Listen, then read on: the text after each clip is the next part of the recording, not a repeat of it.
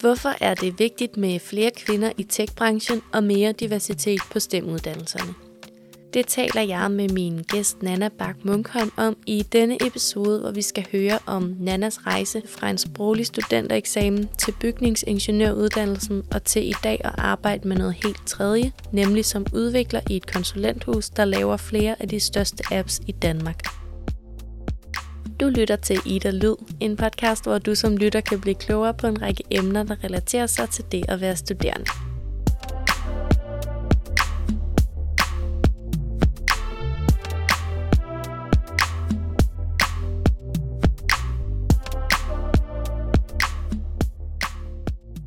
Velkommen til, og velkommen til dig, Nana. Tak skal du have. Vi skal tale lidt om, hvem du er og hvad du laver. Og øh, jeg kan måske starte med at sige, at du bor i Aarhus, og at du er uddannet bygningsingeniør, og at du i dag sidder som softwarepilot i virksomheden Trifork. Øhm, vil du ikke øh, selv prøve at fortælle lidt mere om dig? Jo, øh, jeg, kan, jeg bor sådan set i Tilst, uden for Aarhus. Øh, men øh, ja, jeg er 27 år, øh, og øh, er oprindeligt fra Hobro, hvor jeg faktisk har taget en, øh, en, ja, en studentereksamen, men fra sproglig. Så det var ikke lige lagkorten, at jeg lige skulle over på bygningsingeniør, efter, som jeg har en sproglig øh, baggrund. Øh, jeg er så uddannet bygningsingeniør, og øh, har en kandidat i teknologibaseret forretningsudvikling ovenpå. Og har så været øh, selvstændig de sidste øh, to år, og nu sidder så som softwarepilot og har et øh, fuldtidsjob.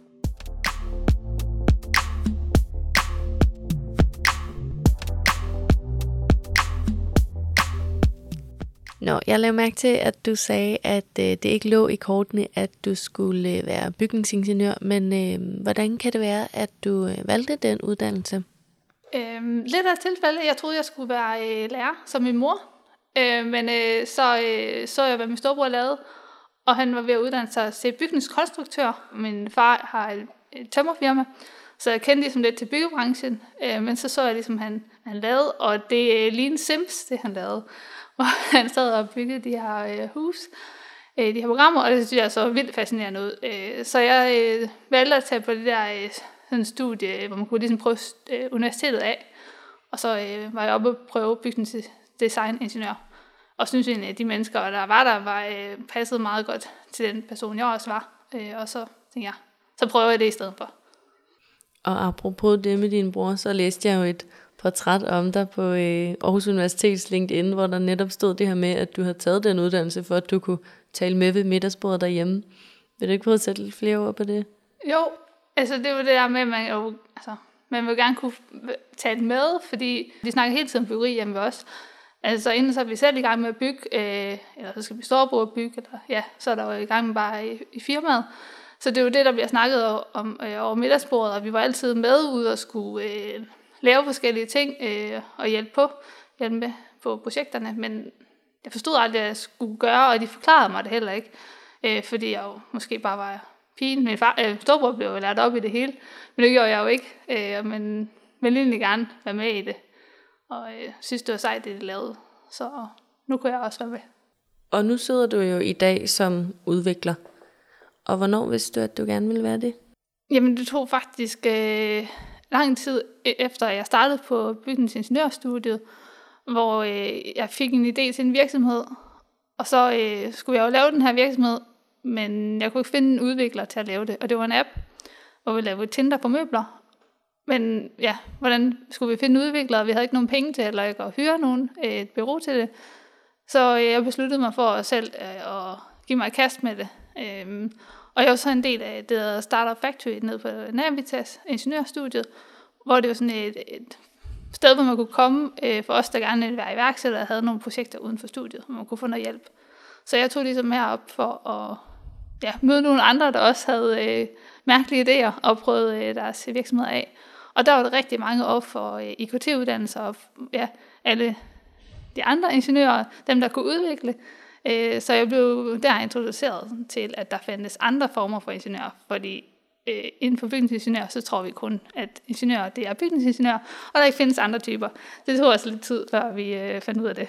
Øhm, så her fandt jeg ligesom ud af, at, ja, at de her andre øh, på min alder og yngre endda, de sad jo og lavede apps, og tænkte, det var mega sejt. Så øh, de lovede heldigvis, at de godt øh, ville hjælpe mig, hvis jeg gav øh, mig i kast med det. Og troede på, at det kunne jeg godt. Så øh, det gjorde jeg, og så valgte jeg så også at bruge min øh, kandidat. Gå væk fra at være bygningsingeniør, men mere forretnings- og teknologiorienteret, fordi jeg fandt egentlig ud af, at det var det, jeg synes, der var mega spændende. Så det var simpelthen drevet af, øh, at den her forretning skulle bygges op, og der var ikke nogen, der ville udvikle den, så måtte du selv gøre det. Ja, nemlig. Vi fik nogle funding øh, til at, sådan, at få den udviklet til at bygge sådan selve øh, sådan appen, og så øh, lavede jeg algoritmen, fordi den skulle være smart og kunne anbefale produkter til brugerne, og det var den del, jeg tænkte, det ville også være dumt, hvis det var nogen, et firma, der havde det. Det var noget viden, der skulle være in-house i virksomheden. Så det var den, jeg ligesom startede med at lære. Øh, og så senere hen, så havde slapt det funding op, og så måtte jeg jo overtage det, de havde lavet, og sådan fortsatte det igennem hele øh, ja, virksomhedens levetid. Det taler ret godt ind i noget øh, andet, som jeg også har læst om dig. At, øh, at du er sådan en, der kaster dig ud i ting, som du tror, du er dårlig til, for at bevise, at du godt kan. Ja, altså det er også tilbage til at vælge bygningsingeniørstudiet, fordi der var ingen, der troede på, at, at jeg skulle kunne det. Også, at jeg var sproglig student, hvorfor skulle jeg vælge den vej? Og øh, ja, det lagde kortene, jeg skulle være lærer, men så skulle jeg da vise dem, at det kunne jeg godt. Og altså, den første semester, der var sådan en matematikeksamen, og det, alle siger bare, at den, der er næsten ikke nogen, der består den, og dem, der består, de får måske fire eller sådan noget. Og der beviste jeg over for mig selv, at jeg jo faktisk godt kunne, og jeg fik faktisk syv som en af de få. Der, syv var det højeste, der blev givet i år. Så at, at den der sådan, hey, jeg kan jo egentlig godt. Og så fik man de der bekræftelser undervejs. Men ja, jeg fik også 0-2 mange gange på det studie, men det var lige meget, når det kom til stykket. Øh, men det er jo altså, det, er det fedeste, det er, når man gør noget, man ikke troede, man kunne gøre. Og finde ud af, at der er jo ikke noget, man ikke kan finde ud af, så længe man har et eller andet motivation for at, sætte, at gøre det.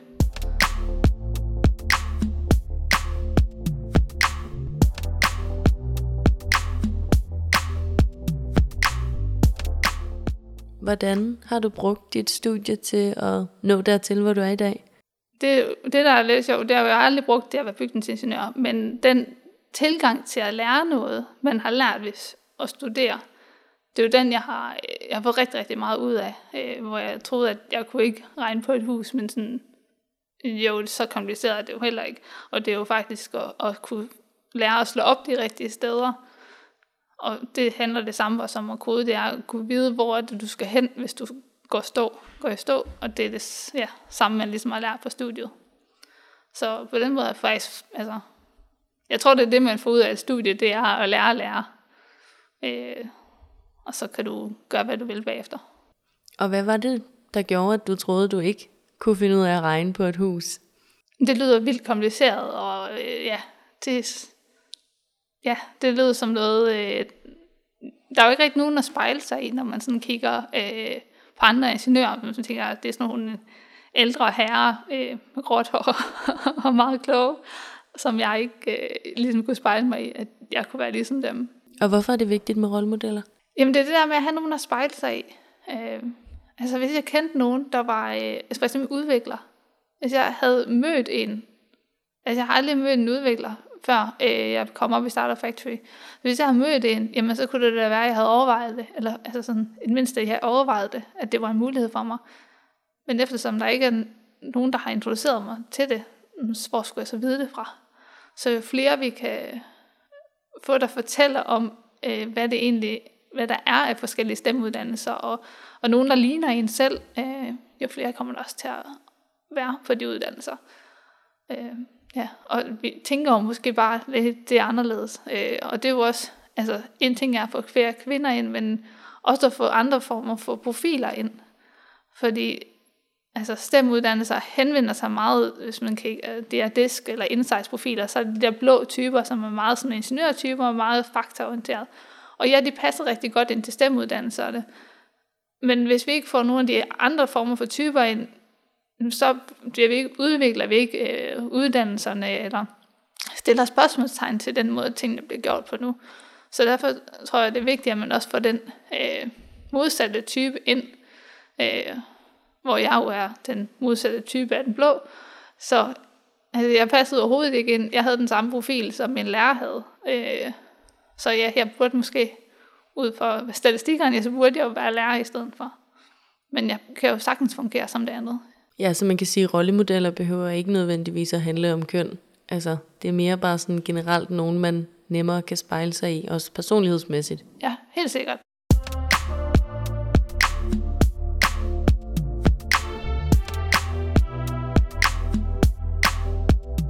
Selvom antallet af kvinder på STEM-uddannelserne er stigende, udgør kvinder alligevel kun 33,8 procent af de studerende på STEM-uddannelserne, viser en udgivelse fra Uddannelses- og Forskningsministeriet. Det kan der være mange årsager til, men rollemodeller er helt klart en af dem. Ifølge en Microsoft-analyse fra 2018 øger STEM-rollemodeller nemlig en piges interesse for at vælge en STEM-karriere fra 32 til 52 procent. Rollemodeller er altså afgørende, når vi ønsker at inspirere piger og unge kvinder til at studere og arbejde med STEM.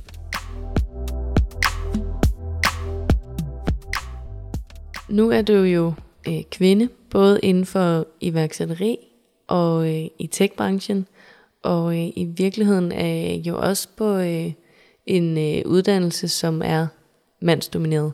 Så det vil sige, at det har været nogle sådan meget mandsdominerede universer, du har bevæget dig i. Øhm, er det noget, du har tænkt over eller været bevidst om? Jeg synes egentlig, jeg har faktisk jeg har taget det til at være min en fordel. Øh, for eksempel det at komme op i det der øh, øh startup øh, factory, hvor der var øh, iværksættere. Der var den eneste kvinde, der var der, udover hende, der ledede det. Øh, men det har gjort, at jeg har fået en eller anden, anden øh, opmærksomhed, end hvis det var mand, der trådte ind ad døren. Øh, og det, at jeg ville lære kode. Altså, jeg fik jo helt meget opmærksomhed fra de andre, og der er helt mange, der gerne vil hjælpe mig. Så det har på en eller anden måde været en fordel for mig, fordi at, at folk er sådan, du er en, du er en særling. du er en, så jeg får opmærksomhed, og det gør, at jeg, ligesom, der er flere, der hjælper mig med at komme fremad. Så på nogle punkter har det jo egentlig været rigtig fint. Men jeg ville ønske, der var flere øh, kvinder, der også synes, øh, altså, så man havde nogen at dele det med. Øh, nogle gange er det jo ikke det fedeste at altid være den eneste kvinde øh, et sted. Og hvorfor er det, at det er vigtigt, at, øh, at vi får flere kvinder, både ind i den branche, men også på STEM-uddannelserne? Jamen, øh, fordi vi øh, nogle gange, altså vi tænker anderledes, øh, tror jeg i hvert fald på, og så øh, hvis vi det kun er mænd, der udvikler produkterne, jamen så bliver produkterne jo aldrig, altså så bliver der ikke produkter, der gør kvinders liv nemmere, eller sådan, det bliver jo, det bliver jo præget af, hvem der sidder bag det. Og hvis vi får flere kvinder ind, jamen så kan det også afspejles i de teknologier, der bliver udviklet. Så derfor tror jeg, det er rigtig vigtigt, at vi får flere kvinder ind. Vi har nogle andre udfordringer, og vi tænker anderledes. Ja, så man kan sige, at det, man putter ind i maskinen, er også det, man får ud. Ja, nemlig. Så hvis du bare putter en masse mænd ind, jamen, så er teknologierne jo også det lige lavet til øh, mænd. Det er, jo, altså, det er jo sådan noget, der skal ligesom tages højde for. Øh, nu sidder jeg og arbejder rigtig meget med finlønning, og der skal vi jo også især højde for, at der er, ikke er bias øh, mod mænd eller kvinder øh, og hudfarve osv. Så, videre. så det er jo bare altså, virkelig vigtigt, at, at det, der, det er jo testdataen, at den skal være lige fordelt.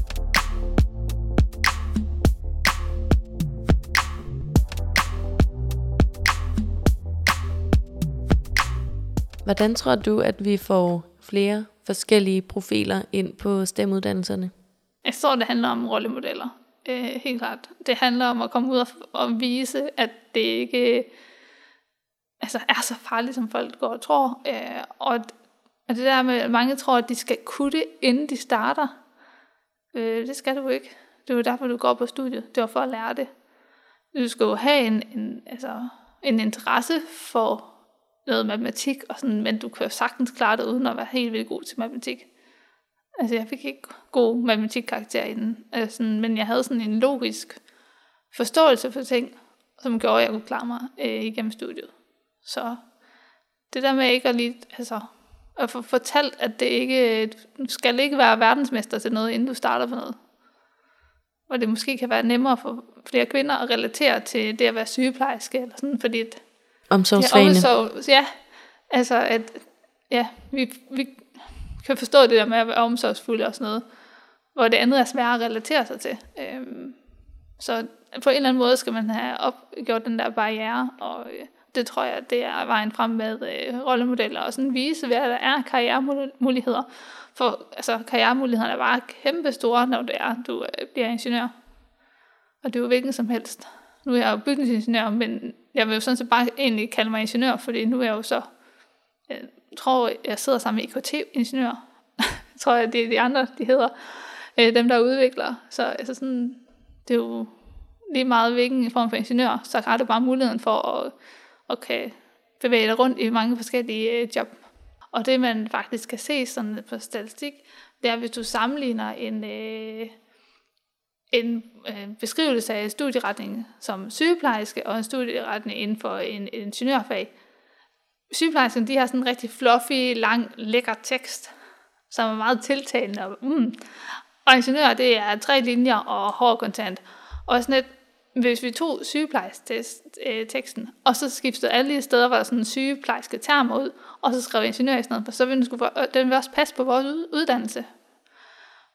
Så det er det der, den tekst er jo bare mere tiltalende til os med sådan lidt blødere værdier. Så hvis vi lige fik skrevet studieteksterne om, eller havde to versioner, så tror jeg, der vil ske en kæmpe forskel øh, på det optag, der kommer, og det kan man også se som øh, på den, hvor det hedder bygningsdesigningeniør. Vi har skrevet, der er blevet skrevet sådan en lang blød tekst i forhold til bygningsingeniør. Og det gjorde, at der kom 50% kvinder på. Så øh, der er bare, altså det at ændre en tekst, kan øh, gøre, at der kommer andre personer ind.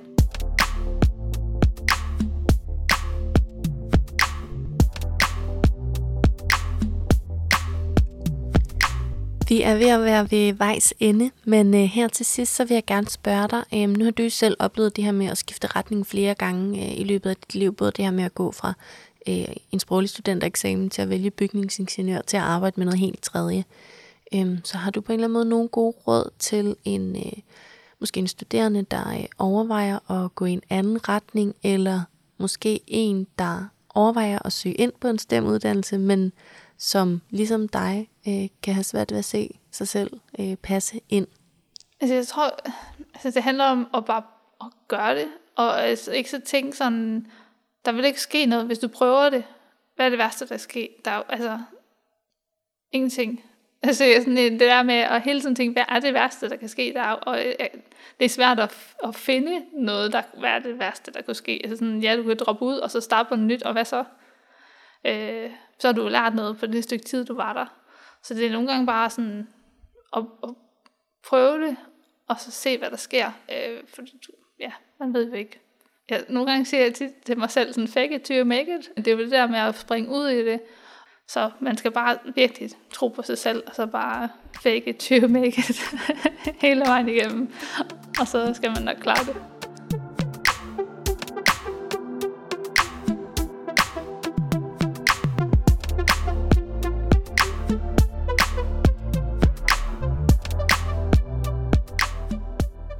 Du har lyttet til Ida Lyd, en podcastserie til studerende, hvor vi sammen bliver klogere på en række emner, der relaterer sig til det at være studerende.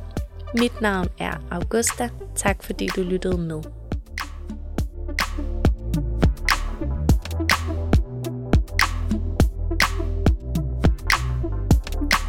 Du kan finde alle Ida Lyd podcasts på Spotify, Apple Podcasts, SoundCloud eller der, hvor du plejer at lytte. Du kan også finde mange andre spændende podcasts på vores site ida.dk. Her kan du blandt andet lytte til podcastserien Blinde Vinkler, der handler om køns- og etnicitetsmæssige bias i teknologiens verden.